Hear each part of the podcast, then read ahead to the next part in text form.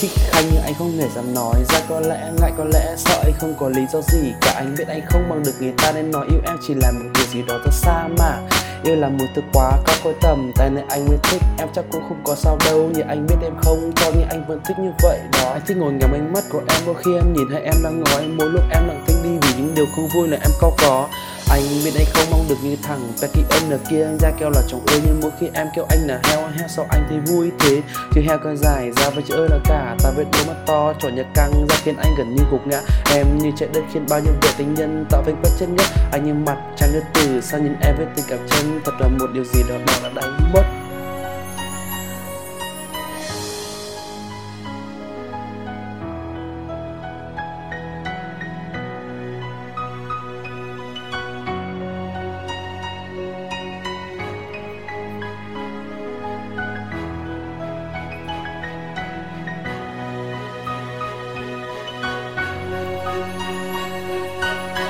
Phút nó quá ngắn so với một ngày. Ba từ anh thích em là quá khó để nói ngay. Ba năm để anh cố gắng không cô, hội ra vụt. Bay và ba phút là thời gian để anh nói ra hết nỗi lòng này.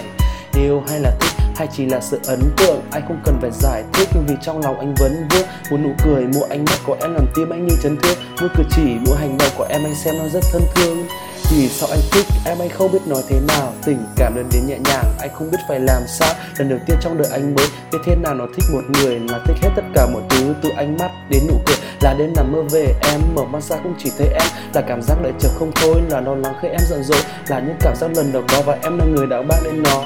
Nhưng anh không có gì để em thích anh. Anh muốn làm bờ vai rồng để em dựa vào những lúc chơi vơi. Anh muốn có nhiều thời gian để cùng em đi chơi. Anh muốn đi cùng em tới nơi tận cùng thế giới. Để em biết rằng tình cảm chân thành không lúc nào nghỉ ngơi. I love you.